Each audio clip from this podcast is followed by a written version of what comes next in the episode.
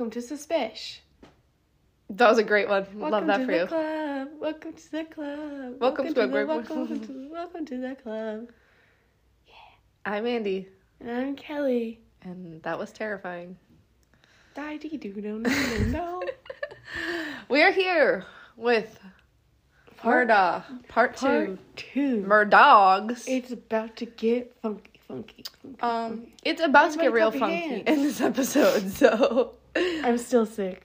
And I think I promised you guys the next couple suspicious deaths in this one, and guess what? You only get suspicious deaths, would you say? Yes. But you're only getting one because of the person that I am. I think it's going to be 4 parts now. It might be 4.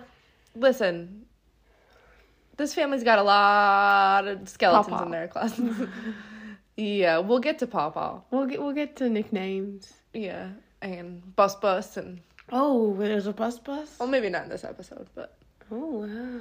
Yeah, shit gets real, my friend. No one goes by, like, their real name in this, and it's so fucking weird. It's, like, a southern thing. I feel like the South is a whole other, like, entity. I totally get why they wanted to secede from the rest of the United States, because they are not the rest of the United States. Like, what's a pawpaw? Like, sir... You cannot call your grown-ass son Pawpaw. And then I see all these TikToks and, like, people don't understand that, like, this is real. Like, yeah, that's how it operates down here. I'm like, oh. Well, they call their grandfather handsome. That sounds like incest. Yeah. Well, I mean, that's a southern thing, too. No, I'm kidding. Oh! I'm kidding. I don't think that's a South Carolina thing. That's more... I don't know why this popped in my head. But, like, there's a lot of dating apps. There's profiles that are, like, 2 people looking for a third. And it really freaks me out. Yeah, that's a thing, I feel like. I mean, it's not a thing for me. That's weird. But, I don't know. I mean, I try not to judge people, but, like... That's weird. Silently judging. I won't outwardly judge you. Except for on my podcast. But anyways. Sorry, take a breath. I'm going to cough. We're back. Kelly's still sick. Yeah. As she has been for the last, I don't know, almost month now. I think you were sick before I went to Texas. Yeah, I was. So that's fun. I think you got sick at Rob, my son's birthday party. Probably. With the children. Yeah. The children. Kelly smells children. I can't smell. Actually, I can't smell. Anyways, so I do have an update in a past case. If you look at my laptop one more time, I'm just going to square up. I'm not even going to give you warning. I like information. Like, where am I supposed to look? It's right in my line of sight. My face is what you're supposed to look at. You're ugly. Bro. I'm kidding. I love you. Anyways, so we have an update in the Idaho case. Sorry. So, the search warrant that was executed for Bryan Kohberger's car and his parents' Pennsylvania home has finally been released. Ooh, get him. Ooh, kill him. So here is what they found in Kohberger's white Elantra. Gloves, hiking boots, a Comfort Inn room key holder. Dun, dun, dun. Dun, dun, dun. I don't know. That's not really that suspicious, but it feels suspicious. It does. It feels really suspicious. A shovel. What do you need a shovel for, bro? What kind of shovel? Like a big shovel? A trowel? They didn't specify. You think they would feel a trowel? They would say a trowel. Goggles. What do you need goggles for? Yeah, right. Like what is you doing? Like lab goggles. Like what? Kind and of they just said goggles. So leave that to your scuba gear. Maybe a reflective vest. I don't know. A demon dog. Johnny. Several maps, which I guess you could explain. Like, they were. But, like, okay, you have a cell phone. Who the fuck uses a map? Yeah, like, I tried to defend you, Kohberger, and it just lost. And, like, I saw a bunch of TikToks about this last one, and people were like, oh, not this. And he had Band-Aids in his car, and everyone's like, oh, Band-Aids! As if, like, I have Band-Aids in my car. I mean, I also have 2 kids. But, like, I feel like Band-Aids in a car aren't fucking suspicious, but everyone was like, oh, not the Band-Aids. When I first got my car, I was one of those kids that had a case of water, a first aid kit, a blanket in my car. I've got lots of things in my car. I can't tell you where they are because there's just a layer of trash because of my children on the floor. It's not because of her children. It's because of her. It's just who I am as a person. I've never had a clean car in my life. No. I remember the one time I took your car and there were soiled children's underwear in the front seat. Yes, you've already talked about this on the podcast. Did I? Yeah. Mm. That's okay, though. We forgive you. So anyways, they also released the search warrant and what they found in his parents' Albrightsville, Pennsylvania. Dun-dun! Home. Which included multiple knives, a book with underlining on... Like, there was underlining on the page number, and that was page number 118. I don't know. They just took that. Interesting. Some of these things, it's like, why did you take that? But it's like, I mean, go off, my friend. Underlined 118. Yeah. And they're sure that this is his stuff? It was in his room, I guess. Oh. A Glock 22. I got a Glock in my Rory. A laptop. And this one made me laugh. This is how they worded it on the thing. Quote, a green leafy substance. Weed? The devil's lettuce. Or you just have a plant that they're like, we're going to take that. I guess some of it was like in like a grinder container and some of it was like in a little baggie. A who now? Yeah, exactly. They took his cell phone, which cool beans. He's not cool enough to smoke weed. He's not. No, he's definitely like a dork, and it was like definitely for show. Like, oh, I'm gonna leave this in my room so the cops think I'm a badass. That's how I feel like he would be. Anyways, 3 Glock magazines. They were like there was nothing in them. I don't know a lot about guns. But... Oh, I see. This is how dumb I am. Mm-hmm. I thought like the company Glock. No, magazine. Like see, I thought I didn't know about guns. So I guess you don't know about guns. Like. I know like what that is now. I know what that is, like, thinking about it. But, yeah. The first thing that popped in my head was not... It was a magazine. Yeah. Anyways, they found several black face masks, black gloves, and a black hat. They took a bunch of dark clothes. I'm assuming that's, like, to see if one of those was maybe what he was wearing that night and test for whoobie-whaties, you know. Yeah. Whoobie-whaties. And one of the biggest things that they found, which I think is going to be very interesting, and I want them to release it, and I know they're not gonna till the trial in June, and I'm gonna cry about it. They found a letter he wrote to his dad, and they took that into evidence. Interesting. So, what well, okay. If they took it into evidence, don't you think it would have had something to say on it? But like thinking about it with this letter, and then the letters with. Brian Laundrie is like, why the fuck are we writing letters? That's what I'm saying. It's 2023. Why the fuck are we writing letters?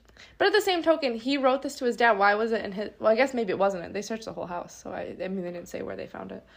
But yeah, why the fuck are we writing letters? Do we think that, like... At least get a paper shredder if you're going to write letters. Like, I get it. Like, maybe they're like, we don't want an online trail. But, like, get rid of the letter. Like it said burn after opening for the laundry one. Yeah. I'm just sending, like, homing pigeons from now on. Yeah. I'm not sending text messages anymore. I'm sending pigeons. Oh, God, okay. It'll be like the thing from Harry Potter, the owl. Just fucking flies into my window. Like, you'll be like, oh, Andy's here. Andy sent a message. With another dead pigeon. Anyways, another thing that is going on in the news right now with Bryan Kohberger is that Bryan Kohberger could face a firing squad. Woo. If he is, I put founded. If he's found guilty and sentenced to death, which it seems like that they're really going to go for the death penalty in this case. A firing squad. But anyways, Idaho State Representative Bruce Skaug introduced House Bill 186 recently, which would bring back the firing squad as a backup method to lethal injection. So, I mean, they would still, like, primarily use lethal injection, but, like... So, basically what's going on is, I guess it's hard to... get the ingredients for the lethal injection. I don't know how to word that. Yeah, it's like, gotta get all the ingredients, make some lethal injection soup. Anyways, how cool would it be if they gave it to you in a soup? What like if your last meal? Yeah, they gave it to you in your last meal and you didn't even know. Well, I guess you want them to know because you want them to shit their pants. Yeah, that's why I like the firing squad. No, firing squad is a great idea. I love that. It's more dramatic. Yeah. I love the dramatic effect. I don't want to witness it, but I wouldn't look away. They should make him dig his own grave first. Oh, that's a great idea. I don't disagree with public executions, and I'm just going to say that. I'm just going to say it right here on this podcast. I would go see it. I wouldn't want to, but it's like a car accident. You can't look away. But obviously, I feel like people need to get their shit together in this society. Yeah. Let's bring them back. Bring it back. Yeah. The guillotine? Let's bring it back. He should be guillotined. Firing squad is just as good, though. But anyways. No, guillotine's more dramatic. Yeah, so the just so everyone knows what a firing squad is, I mean, I feel like nobody has used a firing squad in fucking a very long time. It is when a prisoner is placed either standing or sitting against a wall blindfolded. I don't feel like they should be blindfolded. Oh, I don't like that.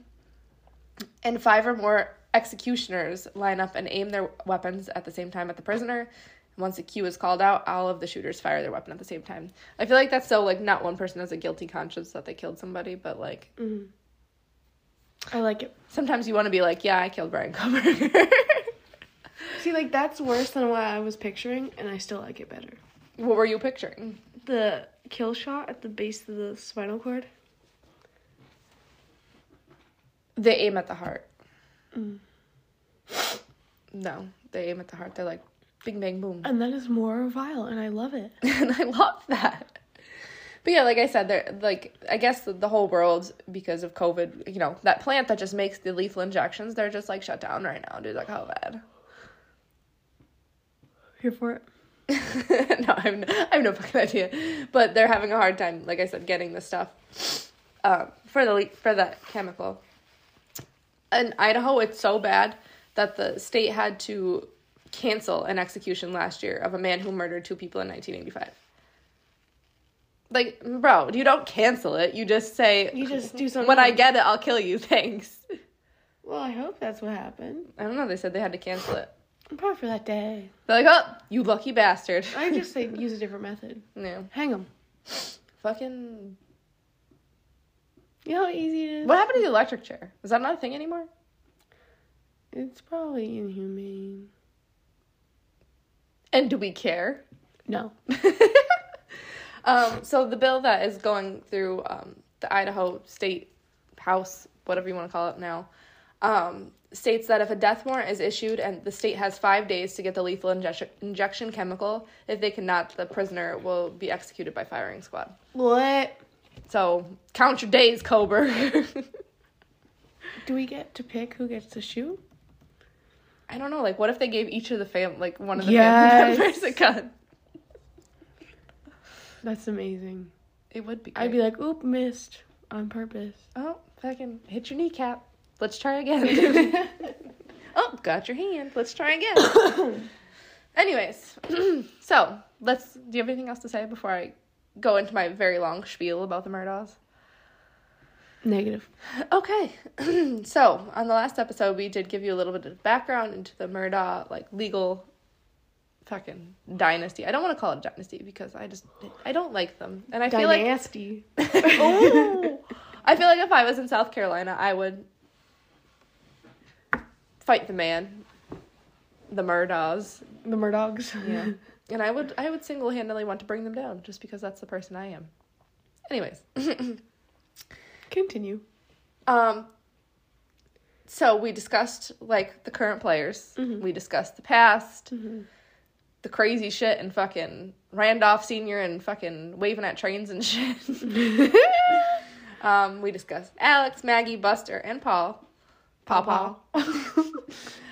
We also chronologically discussed the 2 suspicious deaths that surround the Murdaughs, including the murder of 19-year-old Stephen Smith, which Kelly brought up this morning to me for some reason. And for some reason. And the Murdaughs' housekeeper of 20 years, Gloria Satterfield. In my notes, I put that this was going to be a 3-parter, and that we'd be discussing a couple deaths in this, but we're probably going to do 4, and I only discussed 1 death in this because there's a lot going on. So this next event in the Murdaugh saga, if you will, was kind of the catalyst for everyone really looking into the Murdaughs and kind of tearing apart their dynasty and looking at all the skeletons in their closet. I have a skeleton in my living room. You do. Her name's Joan. Joan.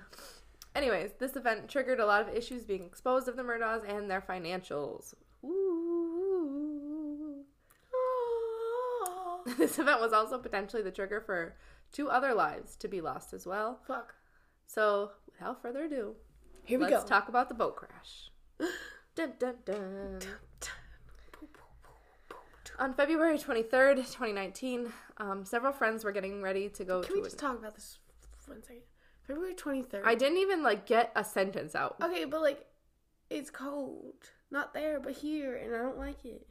I actually will say this at one point, but it was, a colder night there. It wasn't, Pennsylvania cold in February, but it was probably, you don't want to be on a boat. It was windy, cold. I think it was even, slightly raining a little bit.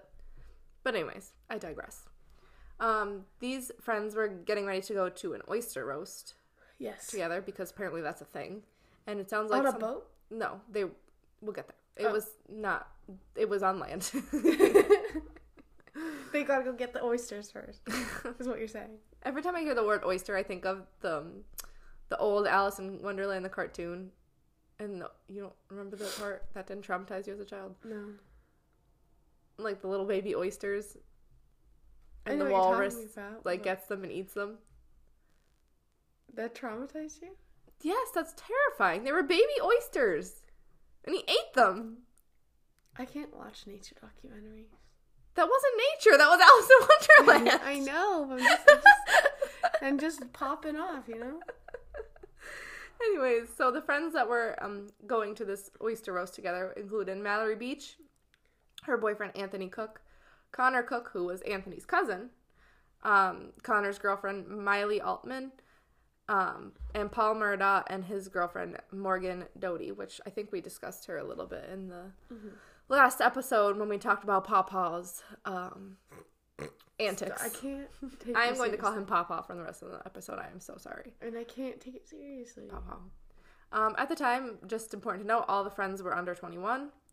So Paul went to a convenience store to buy alcohol and used his brother Buster's ID to buy alcohol. Which I get, they do look alike, so I wouldn't...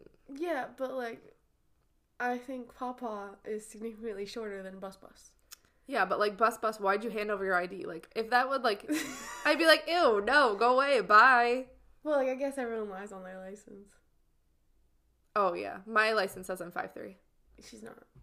Yeah. Mine says I'm shorter than I am. Mm-hmm. The more you know. So the friends met up around 6:30 p.m. at Pawpaw's house, and Paul decided Paul decided he wanted to travel by boat because he heard that there was going to be several DUI checkpoints around that night. Of course, breaking the law. Dun, dun. I feel like that's the Murdaugh's theme song. Okay, so let's travel by boat. No one really wanted to because it was, a cold night. And that just sounds like a dumb idea. It just sounds stupid. I want to avoid DUI checkpoints, so let's take my boat. Bro, what? Anyways. So it was a cold night in South Carolina, so it was kind of, unusual that they wanted to take the boat. And, the friends kind of didn't really want to, but... Aren't they restricted to where they can go by boat? Apparently not in South Carolina. Isn't Outer Banks in South Carolina? It's North Carolina. Oh, but I picture it like that. You ever watch the show Outer Banks? Mm-mm. Oh, well, I feel like they travel everywhere by boat. Oh. And it's, a strange concept to me, but either way. I mean, I'm sure I could get somewhere, from the Lackawanna River and the Susquehanna. Yeah, but, if you think about it, it's, in one location. You can't travel in the city. I don't know. Unless your boat has wheels. But they do travel everywhere on this boat. Okay, so, okay. I've never been to South Carolina. I don't know. Okay.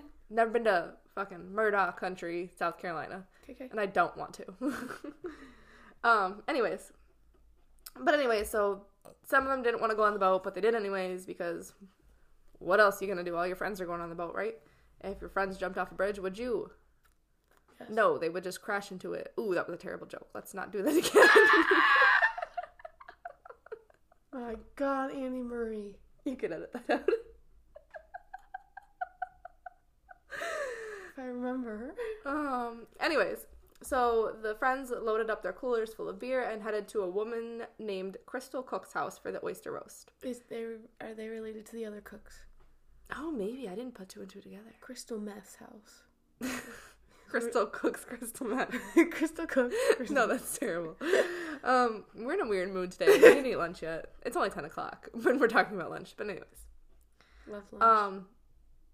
And it was weird because, like, this woman seemed older.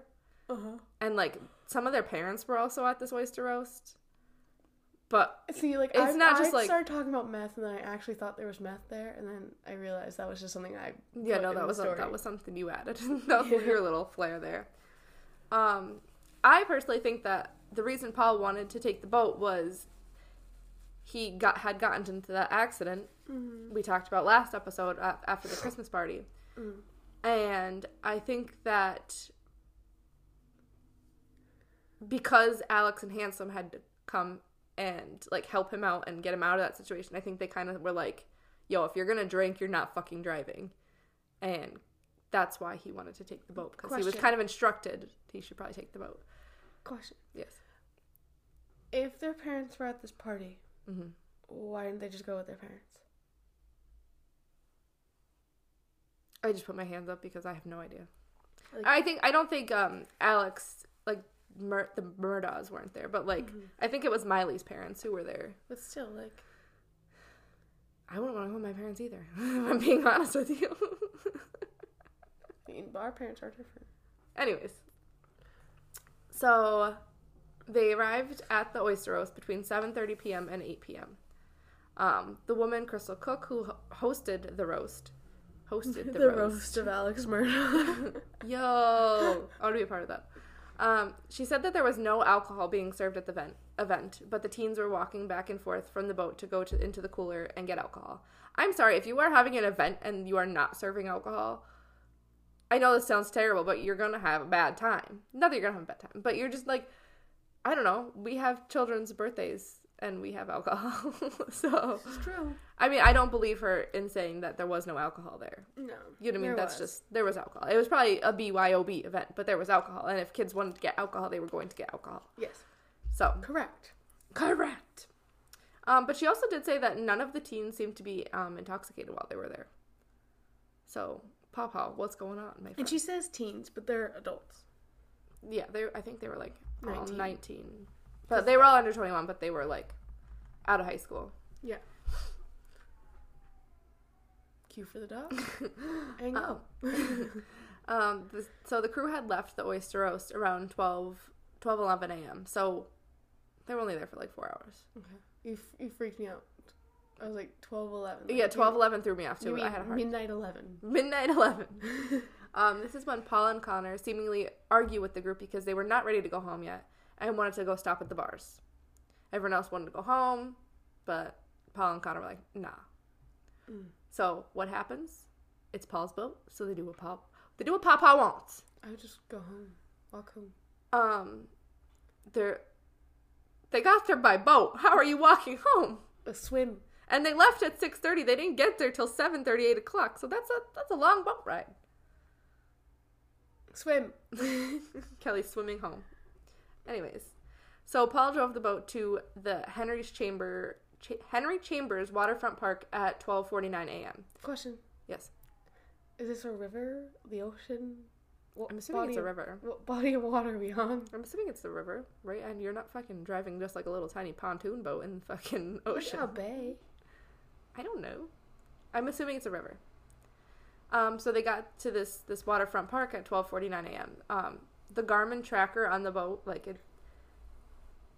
it's a tracker that's on the boat. I don't know. Tracker? What? The garment tracker? Garmin? Mm. I think that's just the brand. I thought they were keeping track of the clothing. They probably should have. So this tracker on the boat shows that on the way to the bars, they almost collided with the wood swing bridge, but they didn't. They got there safely. But so Paul and Connor went to Luther's Rare and Well Done Bar at 12:55 a.m. What? Paul had Buster's ID and Connor had a fake ID. I got a fake ID, though. The rest of the group stayed at a nearby park and sat down and swung on some swings while waiting for others to come back. I feel like that tells you, like, I feel like that's, like, sad.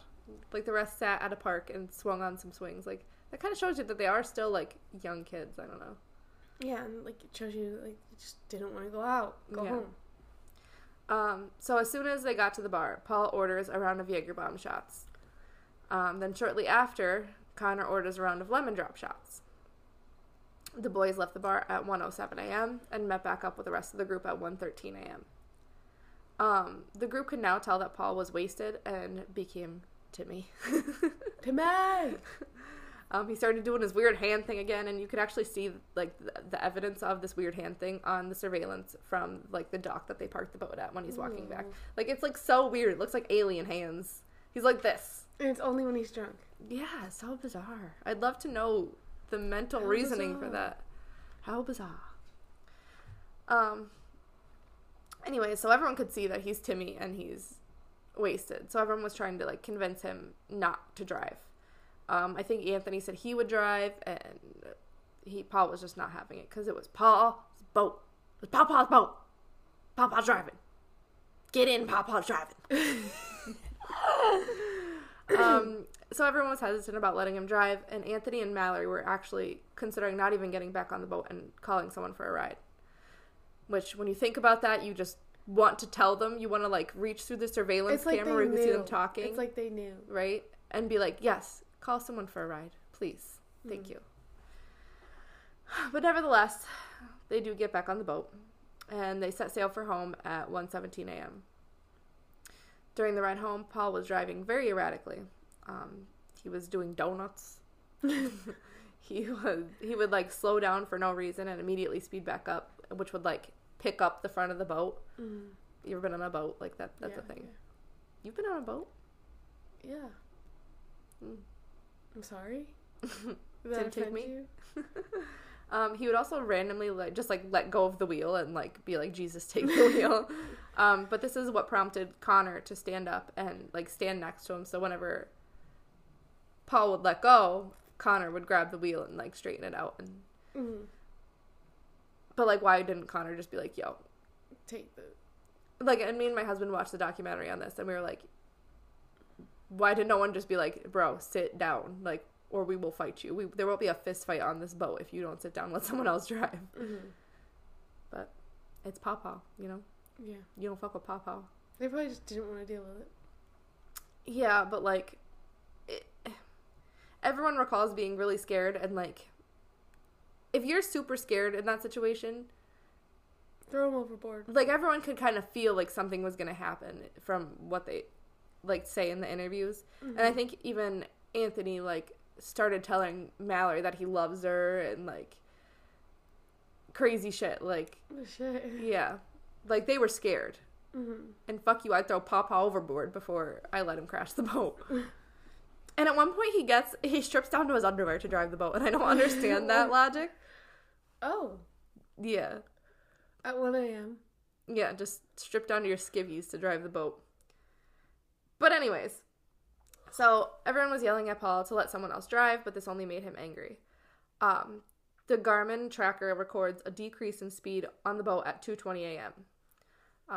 This is when Paul left the wheel, completely left, I think they call it the helm of the boat, like where the steering wheel is, all the controls. He left that to go to the front of the boat where his girlfriend Morgan was sitting to slap her and spit on her for yelling at him to stop driving the boat. Oh, geez. Yeah. So then he returned to the helm of the boat where he throttled down, and the boat picked up at a high rate of speed, and just seconds later, the boat plowed into one of the pillars of Archer's Creek Bridge. For some reason, I feel like he did it on purpose. Right? It kind of feels that way. Like, everyone was yelling at him that he's gonna crash. So he's like, fuck you guys, I'm gonna fucking crash. Yeah. Bitches. That's how I feel. I feel like Pawpaw is that kind of person as well. Yeah. Like, spiteful. Mm. So Paul, Anthony, and Mallory were all thrown from the boat. Morgan was bleeding from her hand. She was still sitting on the boat, but she was, like, profusely bleeding from her hand, and, like, she said that her skin was peeled back from her fingers, and I don't know what that means, and I don't want to know. Mm. Connor suffered a broken jaw. Because wasn't her hand, like, between the boat and the pillar or something like that? That's what I'm assuming, because she was at the front of the boat, so I'm assuming that's probably what happened, which I'm glad that's all she got, really, at that point. Yeah, because she did have surgery on her hand. Yeah. Connor had suffered a broken jaw when he was thrown in. He was standing up, but when the boat crashed, he was thrown into the windshield of the boat, like, of the little boat helm thing. Mm-hmm. They have, like, a little windshield there, and he, like, smashed his face off that. Mm-hmm. Paul, Anthony, Miley, Morgan, and Connor all made it to shore, but there was no sign of Mallory. Anthony kept diving into the water trying to find her, but there was no luck. And I could just imagine, like, I can only imagine what they all felt like in that situation. Mm-hmm. Like, and it makes me vomit everywhere. Yeah. But, like, at the same time, like, I don't know. Like, I don't know. I guess I don't know what the river was like. Like, she couldn't have gone far at that point. Yeah, but it's 2 a.m. It's pitch fucking black out there. That's true. That is true. You can't see shit. That is true. But anyway, so Connor calls 911, and him and Miley end up walking up to the top of the bridge in order to flag down police. And on the 911 call, you could hear Morgan screaming in the background about where's Mallory, and about her hand hurting. And mm-hmm. It's kind of very sad. Yeah. So police get down there, and they start loading kids into ambulances to get them checked out. Anthony decides to stay at the scene in hopes of finding Mallory, which is very sad. I don't think he was, like, hurt. Mm-hmm. But, yeah, that's very sad. Yeah. Anthony and Paul get into an altercation at one point, because while they're all sitting there, like, talking to police, getting in the ambulance, assessing the situation, Anthony sees Paul smiling. I'm telling you, he did it on purpose. And this is when, like, Anthony, like, loses his shit, and the cops actually make him sit in the back of a police car for a little bit until Paul leaves. Paul then asks one of the officers for their phones because he needed to make a phone call. Who do you think he calls? Handsome. Calls Handsome. So it took 15 to 20 minutes to actually get Paul into the ambulance. He was just, like, being completely uncooperative. Mm-hmm. Which is crazy, too, because, like, you have friends here. Like, one's got a broken jaw, and one's, like, your girlfriend's bleeding from her hand. Like, oh, one of your friends is fucking missing. And you're just fucking sitting here dicking the dog. Like, what are you doing, my friend? Get in the fucking ambulance. Fucking go. Mm-hmm. But it is important to note, no officers gave him a field sobriety to Paul at this point. And I understand there was, like, a lot going on. But they also see a Murdaugh. Yeah, and we'll get to that. Don't you worry. We get there. So Miley, Connor, and Paul all rode in one ambulance together. During this ride, Miley recalls Paul being totally aggressive towards the first responders, which I can see that. But, like, why, though? Like, why are you making this a bigger deal than it needs to be? Yeah. Like, just go to the hospital. This is where he also begins to tell people that it was not him driving the boat. Oh. But it was Connor. So but that's, like, the crazy thing to me is, and we'll see how drunk he was, he still had the wherewithal to accuse somebody else, try to set it up like he wasn't driving, and call his grandfather. Mm-hmm. Like, that's just so bizarre to me. But, like, it seems like he drank a lot always. So, like, maybe, but we'll see how drunk he really... We'll get there. It is important to note that the police were in the water back at the scene looking for Mallory's body at that point, but they still had no luck. So the group arrives at the hospital, where Papa was immediately met by his father and his grandfather. Paul was still very uncooperative at the hospital, but they were finally able to draw his blood hours after the crash, mm-hmm. to find that his blood alcohol content was 0.24, which is 3 times the legal limit. After the crash. Hours later. Hours, yeah. I don't know what that looks like. I don't know what that would translate into, like, how many drinks. I guess mm-hmm. it depends on every person, right? Yeah, but that means at the time the crash was much higher. Yeah, you would think, right? Mm-hmm. So, who knows? So Alex had begun damage control at this point. And he started to go to each of the kids' rooms in the hospital to try to convince them to not say anything to anyone and try to get them to say Connor was driving. Fuck that. Imagine you're Connor. You're like, fuck that, no. This part got me because I would literally fucking throw hands. He was going around claiming that he represented the kids and he was acting as their guardian. Like, fuck you, no, you're not. Call my fucking mom before I punch your throat in. Yeah, you can't do that. You can't just say that. He did.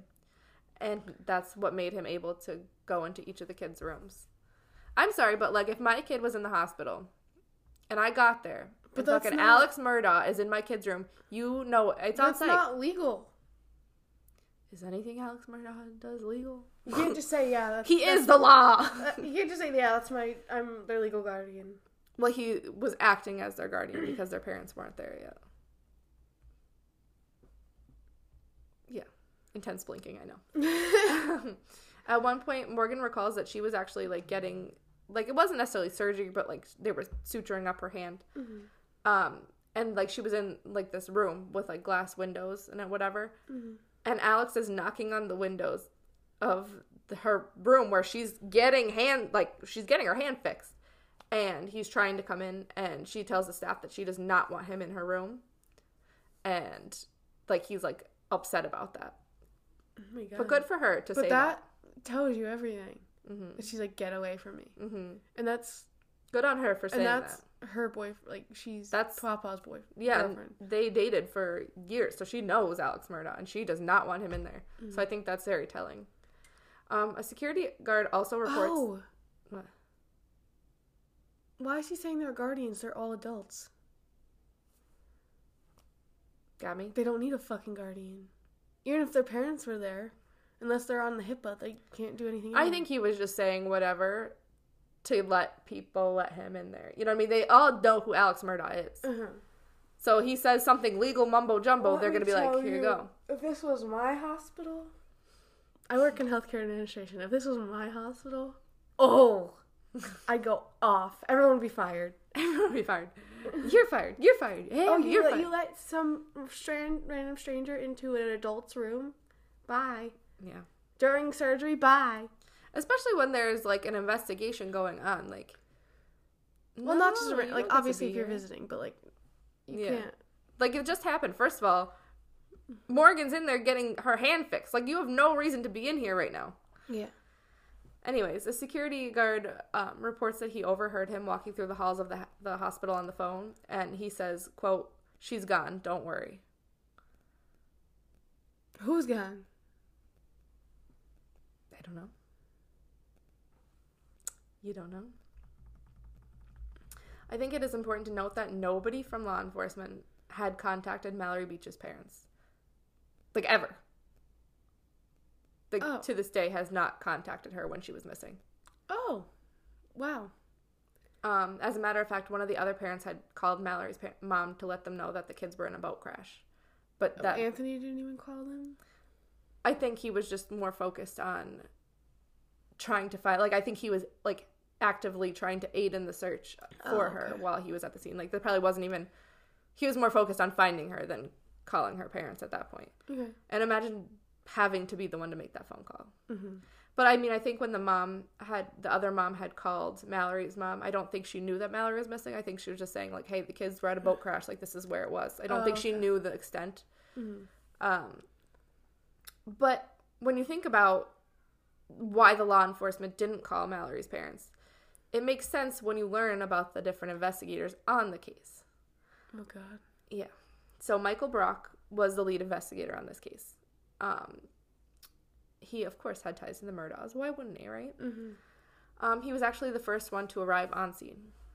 Of course he was. Probably heard Murdaugh and said, Okay, we're shutting this down. Nobody else go there yet. He had actually talked to Anthony, Mallory's boyfriend, who had told him that Paul was the one driving the boat. But suddenly the body cam footage of Anthony saying this was mysteriously gone and not put into evidence. Funny, right? Yeah. Paul was also not interviewed at this time. Why the fuck would you not interview him? Especially when he was potentially driving the boat. Yeah. There are reports of the other officers who were on the scene were like, I wasn't going to interview him because I knew that was Alex's Murdaugh's kid. I'm not talking to him. Like, let the other guy do it. You know what I mean? So they were all kind of afraid of it. Michael Brock did state during his court deposition on this that he wouldn't call the Murdaughs, like, family friends because they didn't go on vacations together or out to dinner together. Like, kind of sounds like you're salty that you don't go on vacations with them. I was never invited to vacation. So we're not friends. Although he then admitted on the stand during the court deposition that the family does have his personal cell phone number and that he has visited their home on multiple occasions. And he even admitted to the fact that his wife used to work at the law firm for many years. Oh. Like, bro. But you're still salty you didn't go on vacations with them. Yeah. He's just salty about the vacation thing.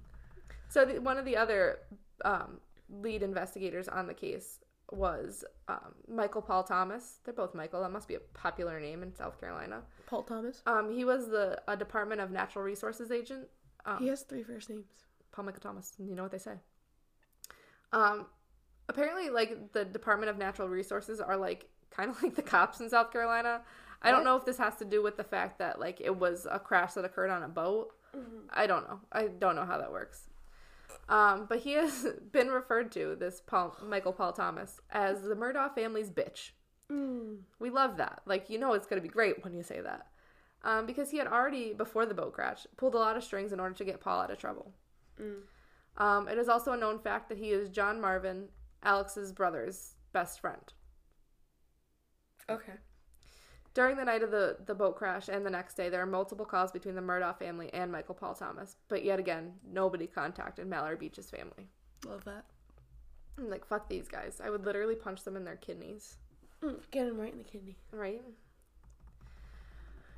Another crazy thing that happened was that the day after the crash, Mallory Beach's family decided they wanted to go to the scene, see what happened. Mm-hmm. See if they had found anything. Makes sense. Whatever. So they went to go down there and then ultimately aid in the search for their daughter. Mallory Beach's family was turned away from the crash site and told that they could not be down there because it was an active investigation. Okay. So just before leaving, they're walking back to their car. They're like, what are we going to do? Mm. Alex and Maggie Murdaugh pull up to the scene and are immediately escorted underneath the police tape and down to the crime scene without hesitation. The way I would have gotten arrested. Yeah. Right then and there. Are you kidding? Talk about the timing. Talk about the coincidence that was. That they went down there, got turned away, and then come the Murdaughs pull up and, Well, why don't you just go talk to the Murdaughs and be like, can I come with you? Yeah, okay. I would have thrown hands. On multiple occasions, I would have thrown hands. I just would have got my own boat and went to the crash site of the water. You see me in the water? You can't touch me. Come catch me. Come get me, cabbers.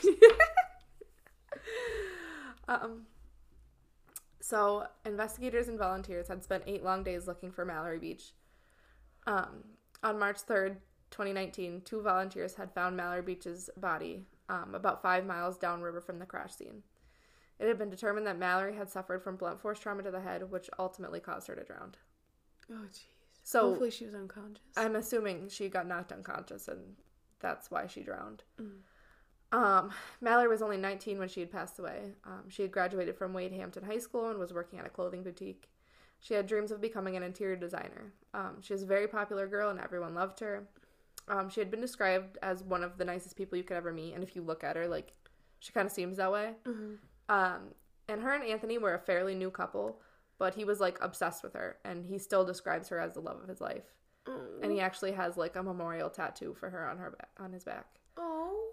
Yeah.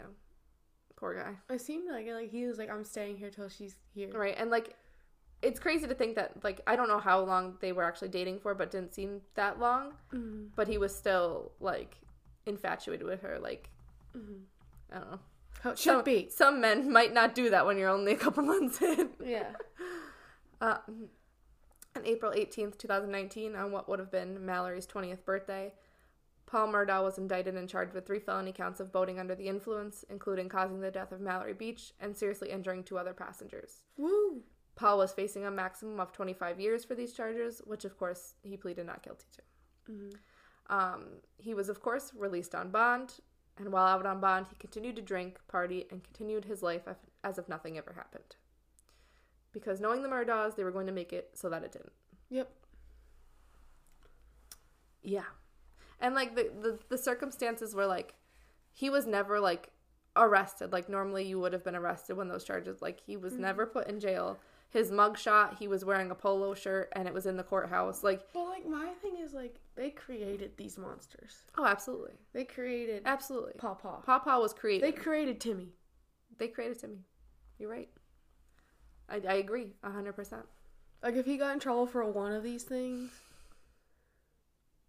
then he wouldn't have done any other ones. And I think that there is so much more out there than meets the eye. I think there's still a lot of skeletons in closets that haven't come out yet. Mm-hmm. Come out of the closet, bro. Get those skeletons out. Bus. Come out of the closet. LOL, he's gonna sue us for slander. Come get us. All your family's gone, bruh. Please don't. Come get us. Please, please. So Mallory's family had also filed a wrongful death suit against the Murdaugh family. Like, good for them. They weren't afraid to go after him. And from what I saw, there was actually a bunch of lawyers who were like, we're not taking that case, because they knew who they were. Mm-hmm. But they did find a good attorney. I think his name was Mark Tinsley. Mm-hmm. And, like, he really went to bat for the Beach family, and, like, good for him to not be afraid. But I think they had to, like, reach out completely out of, like, the county that they were in to find him, mm-hmm. which sucks, but hey. Yeah. But this is where things do start to unravel for the Murdaugh, so I will say that Mallory's family, like, had a hand in taking down the Murdaugh family, which we love for them. And Mallory's family did not let this case go. No matter what they would try to offer them, like, we were going to court and you were going to have your day in court over this. Mm-hmm. And they were, like, keeping the Murdaugh's name in the public eye, which in turn led to an inquiry onto the Murdaugh family's financial affairs. Woo! Which then set off a chain of events that no one would ever see coming.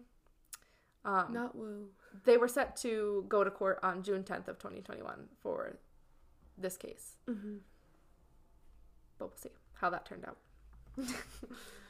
So, what this case had exposed for the Murdaugh family and the investigation into them was that, first of all, it exposed that Alex had been struggling with an opioid addiction. Opioid? Wait.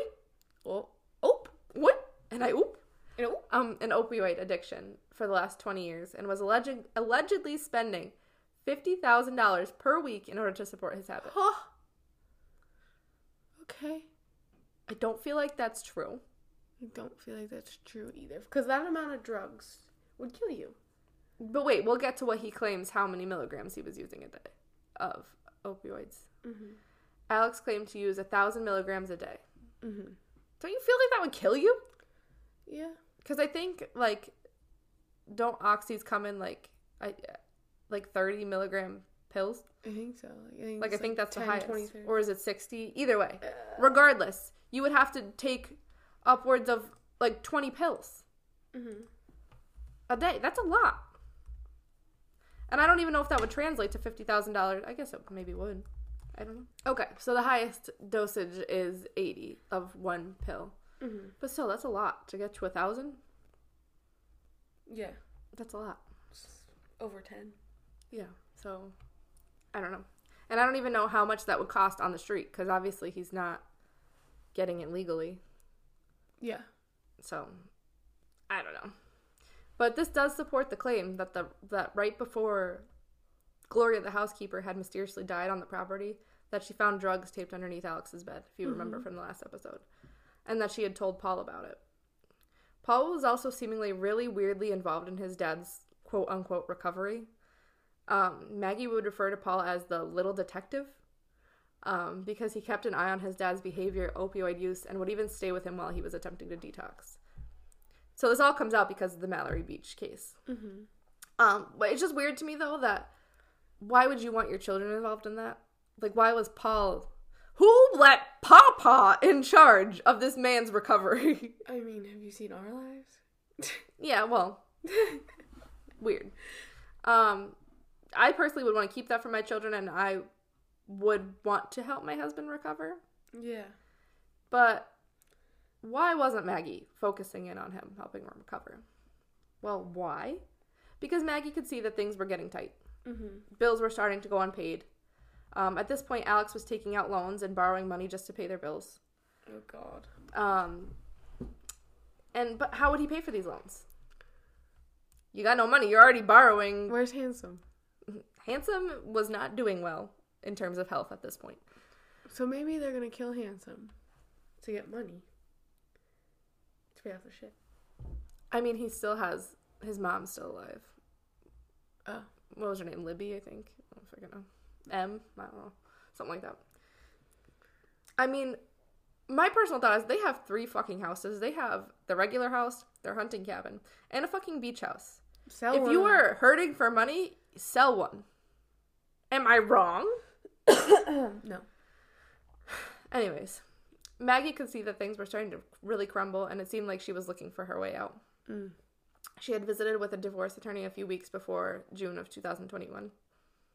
2021. Is that right? 2021. I did that the other day, too. And you made fun of me hardcore. It was also rumored that Alex and Maggie were no longer living together and that she was living at the beach house. Mm. So. Fair. Things are just starting to... I mean, if I were divorced from my husband, I'd live at the beach house, too. Right? Like, fuck you, I'm taking the beach house. Yeah. It was also exposed that Alex was not only taking out so many loans just to cover his bills, but he was also stealing money from his law firm and his clients. Love that. We already learned in last episode that Alex had sued himself for the wrongful death in Gloria Satterfield's case and got $4 million of insurance money, which she was supposed to give to her family, but he kept for himself and told them that it didn't go through yet. Mm-hmm. Bruh. Bullshit. Bruh. So we already know he's a trash bag. But he was doing this to other people as well. He even created a fake business called Forge. He created a fake business called Forge to launder his money through.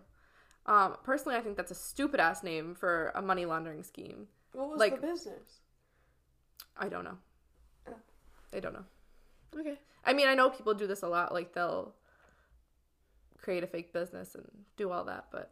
Mm-hmm. Forge, Alex? Like, forging checks? Like, that's what you came up with? God. That's what you fucking came up with, you dum-dum? Holy shit. Like, you could have chosen any name. Did you think that maybe it'd be so obvious that they wouldn't look at that? And he wasn't just... That was suspicious. Right? That was him. Maybe it was an accounting business. No, nobody asks you questions when you say that you're an accountant. And that was Alex Murdaugh saying that. Anyways, he wasn't just stealing small amounts from his clients either. Hakeem Pinckney was paralyzed and died 2 years later at the age of 21. Murdaugh took a $309,000 settlement from him and used the money to, like, he used money orders to his family members to, like, get the money.